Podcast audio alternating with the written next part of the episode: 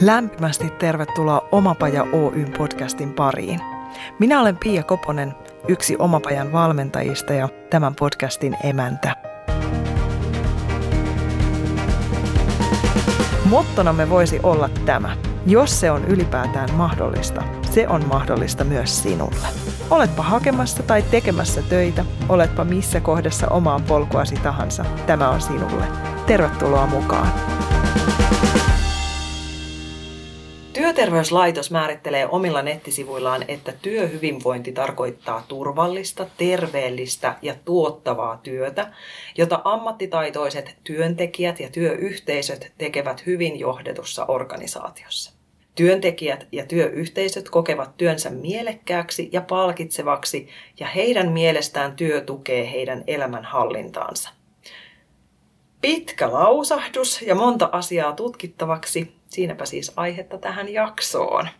Tutkimusten mukaan työhyvinvoinnilla on merkittävä myönteinen yhteys yritysten tulosmittareihin, kuten tuottavuuteen, asiakastyytyväisyyteen, sairaspoissaoloihin ja tapaturmiin. Loogista vai mitä? Mutta mikä sen pitää vuodesta toiseen artikkeleiden ja puheiden aiheena? Eikös kaiken pitäisi olla jo selvää pässin lihaa? Mikä ajaa meitä pois työhyvinvoinnin ylläpitämisestä? Tiedossa on, että työhyvinvointi on sekä työnantajan että työntekijän vastuulla, sekä se, ettei sitä saavuteta työstä irrallisilla terveystempauksilla. Niinpä, miten se tehdään? Millaisista asioista minkäkin osapuolen olisi kannettava vastuuta? No, vaikka aiheena on työhyvinvointi, pureudutaan siihen myös työnhakijan näkökulmasta. Mistä tunnistaa hyvinvoivan työntekijän? Ja mikä kaikki meitä lopulta kuormittaa yksilötasolla, mutta ehkäpä myös organisaatiotasolla? Ja mitä ihmettä sille on tehtävissä. Vieraanani on työhyvinvointivalmentaja ja yrittäjä Taru Puukko. Tervetuloa. Kiitos paljon. Tämä on ihana ja tärkeä aihe ja toisaalta aika laaja ja loputonkin ja ehkä myös vähän kiusallinen aihe, kuvittelisin. Niin me tartutaan siihen. Tartutaan siihen. Mikä sai sut Taru kiinnostumaan työhyvinvoinnista niin paljon, että aloit tehdä sitä ihan työksesi tai töitä sen puolesta? Hmm. Töitä sen puolesta. Tähän liittyy oikeastaan sellainen tarina 2018 vuodelta, jolloin pidin viisi viikkoa sometaukoa itse. Mm-hmm. Ja rupesin silloin omassa hyvinvoinnissa tekemään merkittäviä havaintoja. Muun muassa muistin asioita paremmin ja pystyin keskittymään asioihin paremmin. Ja, ja jotenkin tuntui, että niin kun päivissä on enemmän sitä virtaa ja, ja tota, oli semmoinen selkeys siinä omassa arjessa. Ja tämä oikeastaan niin kun, siis toi minut varsinaisesti sieltä niin työyhteisöjen valmennuksen puolelta vielä enemmän työhyvinvoinnin valmennuksen puolelle, koska mä ymmärsin, että okei, että hetkinen, että meillä on tämä nykyään tämä tietotyö, jos puhutaan tietotyöstä, okei, teknologia on nykyään ihan niin kuin kaikissa töissä hyödynnetään, niin ehkä laajentaisin niin kuin nyky, nykypäivän valossa sitä hieman siitä tietotyöstä koskettamaan meidän työtä. Mutta joka tapauksessa meillä on valtavat määrät erilaisia näitä teknologian äh, järjestelmiä tai, tai erilaisia niin kuin applikaatioita puhelimessa ja, ja ylipäätään nämä kännykät on taskussa koko ajan ja muuta vastaavaa, niin tämä sometauko niin kuin pysäytti mut ajattelemaan sitä, että hetkinen, mitä kaikkia oikeastaan elementtejä meillä tällä hetkellä sillä meidän työarjessa on, mitkä sitä kuormitusta meille niin kuin aiheuttaa ja mistä syystä me voidaan huonosti,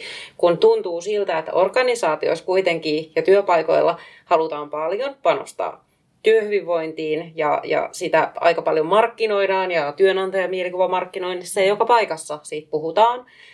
Mutta kun ne toimenpiteet on ollut ilmeisesti vähän tylppiä sen takia, että niin kuin mikään ei ole niin kuin vuosien saatossa kuitenkaan muuttunut, vaan että ihmiset niin kuin edelleen aika paljon uupuu sietöissä ja muuta. Niin tämmöisenä, nyt tosi taas pitkällä tämmöisellä tarinalla tullaan ehkä sitten siihen, että, että rupesin tarkastelemaan nimenomaan lähtökohtaisesti sitä, että mikä siellä töissä on, on sellaista, että mikä meitä kuormittaa. Ja tein sitten tämmöisen huomion, että okei, kun valtaosa ehkä näistä työhyvinvoinnin toimenpiteistä tavalla tai toisella kuitenkin kohdentuu enemmän sinne meidän työajan ulkopuoliseen elämään. Että et meidän pitää niin nostaa tämä työ tässä tarkemmin tarkastelun keskiöön Ja juuri niin kuin tätä on päivitetty nyt tätä määritelmää, niin että et miten se työ voisi tukea myös sitä meidän niin kuin muuta arkea ja hyvinvointia, niin se on niin kuin ollut itsellä se lähtökohta niin kuin tähän, tähän hommaan sitten, että miten tämä nykyinen brändini Reseton on sitten syntynyt.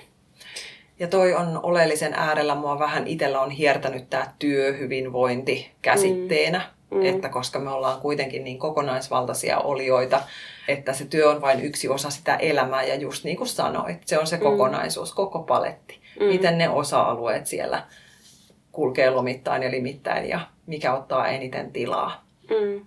Äh, just meinasin sanoa sitä, että just ennen kaikkea ehkä sitten semmoinen havainto niin kuin tuolla arjessa ja työyhteisöjen parissa toimiessa on kuitenkin ollut siis just nimenomaan se, että niistä muista hyvinvoinnin peruspilareista tingitään sen takia, että meillä on ollut liian kuormittava työpäivä, liian stressaavaa, ollaan väsyneitä sen takia, liian pitkiä päiviä tehdään tai jotain, jotain tämmöistä näin, että kun se vaikuttaa sitten sinne niihin asioihin, mihin tällä hetkellä satsataan paljon, että meillä on liikunta- ja kulttuurisetelit ja kaikki niin kuin, systeemit ja hienoudet siellä, mutta niin kuin, ne ei auta silloin, jos, jos se työ vie ne voimavarat niin kuin ihan täysiä.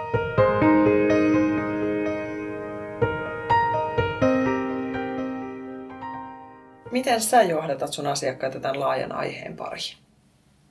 Tosi erilaisista lähtökohdista voidaan ensinnäkin lähteä liikenteeseen, mutta kyllä se yleensä aika nopeasti siinä, siinä, kun keskustellaan, että kun jotain tarvitsisi työhyvinvoinnin saralta tehdä, niin kuitenkin se oma lähtökohta on se, että niin kuin ensin meidän pitäisi tunnistaa ne asiat siellä, että, että mitkä on ihan oikeasti niitä juttuja, mit, mitä lähdetään tai mihin halutaan vaikuttaa.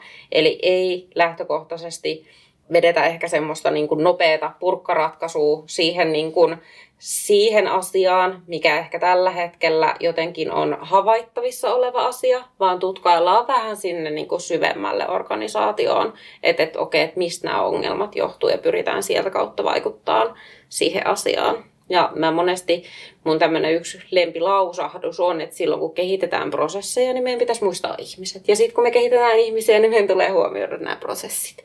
Eli se ei auta, että jos me autetaan niitä ihmisiä jotenkin jaksaa paremmin ja hengittelee enemmän siellä arjessa, jos me samaan aikaan niin kuin lisätään siellä työprosessien kehittämisellä tai jollain järjestelmähankkeella tai jollain tämmöisellä, niin me tavallaan ei puututa niihin työstä aiheutuviin kuormitustekijöihin ja tunnistetaan niitä pisteitä, niin se on ihan sama, kuinka hyvin meidän henkilöstö hallitsee stressiä, niin, niin se ei vaan niin kuin saavuta parhaita mahdollisia lopputuloksia silloin, jos ne työhyvinvoinnin toimenpiteet pelkästään sinne niin kuin ihmisiin keskittyy. Että tässä tarvitaan aina nämä molemmat puolet. Ja mä ehkä tuon sitä toista puolta nyt just nimenomaan enemmän tässä omassa työssäni ja se on ehkä enemmän se mun niche juttu. Miten se otetaan vastaan? Sä isket niin kuin vähän vyön alle tuolla hommalla. Kun se on tota... helppoa, helppoa laittaa vähän jengiä piiriin ja hengittelemään ja antaa joku ihana rentoutus ja sittenhän ne jatkaa niin kuin koneet. Niin mm. nyt sä mm. sanot, että pitäisi tehdä jotain muutakin. Niin. No ei sitä aina otetakaan vastaan ja se on ehkä niin kuin tietyllä lailla se, minkä mä oon valmis ottaa vastaan tätä omaa työtäni tehdessäni ja, ja omassa ammatissa toimiessani. Ja tietyllä lailla mun täytyy hyväksyä se, että kaikissa paikoissa ei siihen muutokseen haluta lähteä heti.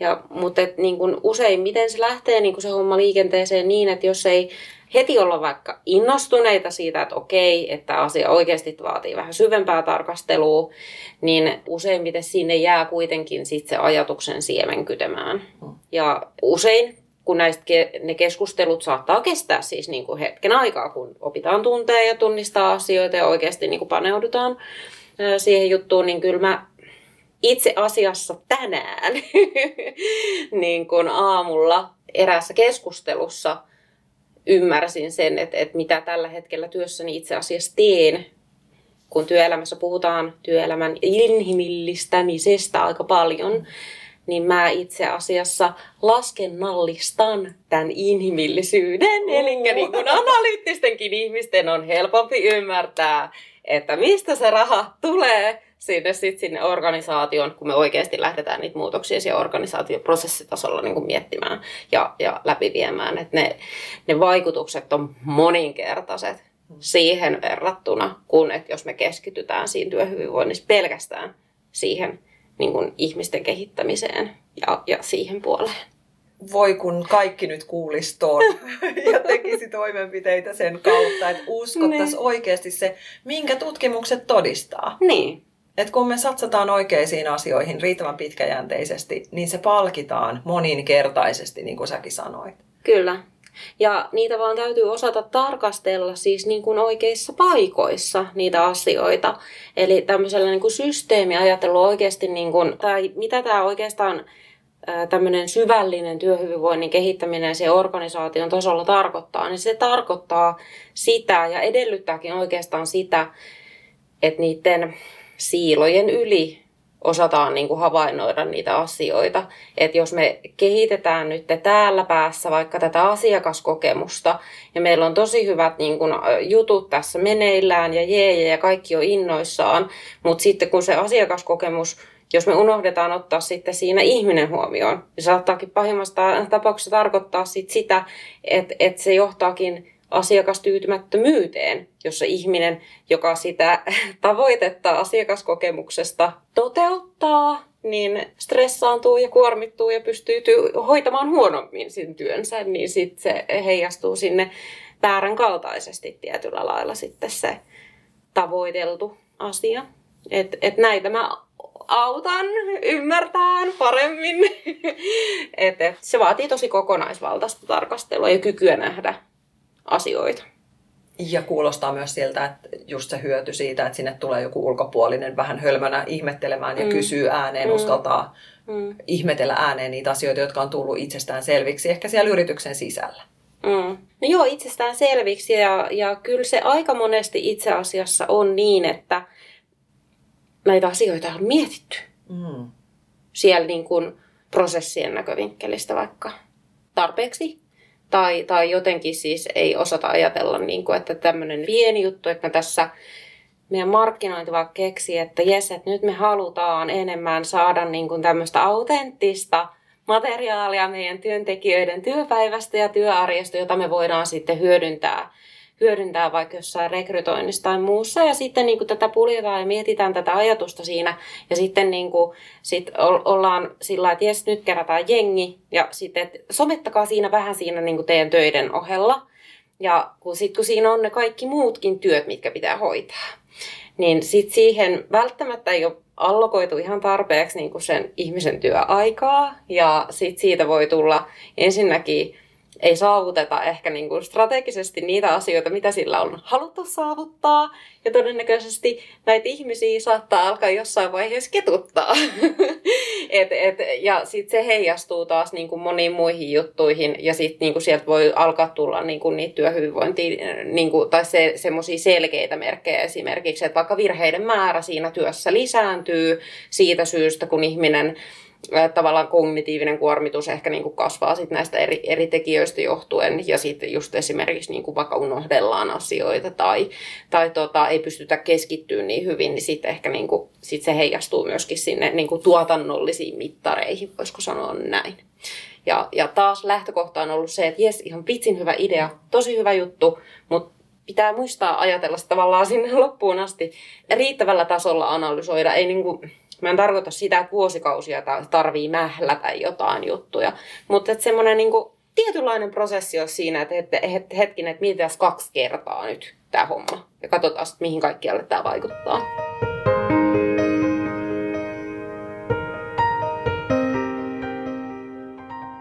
Tuosta on ihana jatkaa yksilötason tarkasteluun. Mm. Mitkä ne merkitsee? Jo vähän mainitsit tuossa muutamia, noin muistiongelmat ja keskittymishaasteet ja tämän kaltaiset mistä ihminen itse voisi tunnistaa, että nyt ollaan siirtymässä haitallisen kuormituksen puolelle. Jotenkin sitä stressittömyyden illuusiota en halua pitää yllä, mm. koska stressi on ihan hyväkin juttu, mutta että milloin siirrytään sinne haitallisen stressin ja pahan pahan kuormituksen puolelle, että milloin hälytyskelloja viimeistään pitäisi soida, milloin ne sulla soi sun omassa elämässä, mistä sä tunnistit, että nyt täytyy tehdä jotain toisin?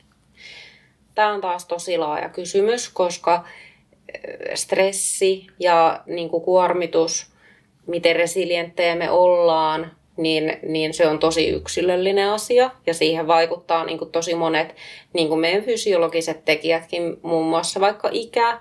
Ja ikä vaikuttaa erilaisilla ihmisillä eri tavoin. Mm. että kun me katsotaan niin kuin meitä kokonaisuutena, niin ei ole varmastikaan yhtä sellaista tiettyä juttua, mistä niin kuin, ää, sen voisi niin kuin tunnistaa siinä omassa arjessa. Mä itse asiassa puhun aina tämmöistä niin jaksamisen hiljaisista signaaleista. Mm. Ja, ja tota, mulle tämmöisiä hiljaisia signaaleita esimerkiksi siinä omassa arjessa on se, että jos mulla jotenkin niin kuin alkaa tuntua vähän siltä, että mieli kääntyy vähän semmoiseksi niin kuin negatiivisemmaksi ja, ja ehkä alkaa tulla enemmän sellaisia ajatuksia päähän, että tämä on niin kuin minä versus muu maailma ja kaikki on mua vastaan. Jotenkin, siis ihan siis semmoisia ihmeellisiä ajatuksia, niin ehkä joskus ennen, kun en ollut ihan niin tietoinen itse niin kuin näistä asioista ja, ja itse tuntemus ei ollut sillä tasolla kuin nytten, niin, niin silloin mä niin kuin ajattelin sillä, että mikä musta on vikana ja onko mä nyt masentunut ja onko mä niin kuin jotain. Mutta nyt se on sillä, että ei tarvitse, että okei, okay, nyt mä tiedän, että mun tarvii vaan nukkua. että se on semmoinen niin kuin merkki siitä, että mä tarviin lepoa. No toinen niin kuin juttu, mitä mä huomaan, että silloin jos mä oon vähän niin kuin liian ylivirittyneessä tilassa, ja yleensä sitä on kestänyt hetken aikaa silloin, että ei ole ollut vaikka palautumista riittävästi, mm. niin on se, että mä huomaan, että mulla on niin kuin vaikeaa kävellä hitaasti lenkillä. Mm. Et jos mä huomaan, että mulla on niin kuin kiire siellä lenkillä, että mä vaan suoritan tämän lenkin nyt pois alta, jotta mä pääsen tekemään jotain seuraavaa juttua, niin sit se on mulle sellainen herätys aina, että no niin, okei, okay, että mihin mulla nyt oikeasti on näin kiire. Että tämän liikunnanhan pitäisi lähtökohtaisesti olla hauskaa.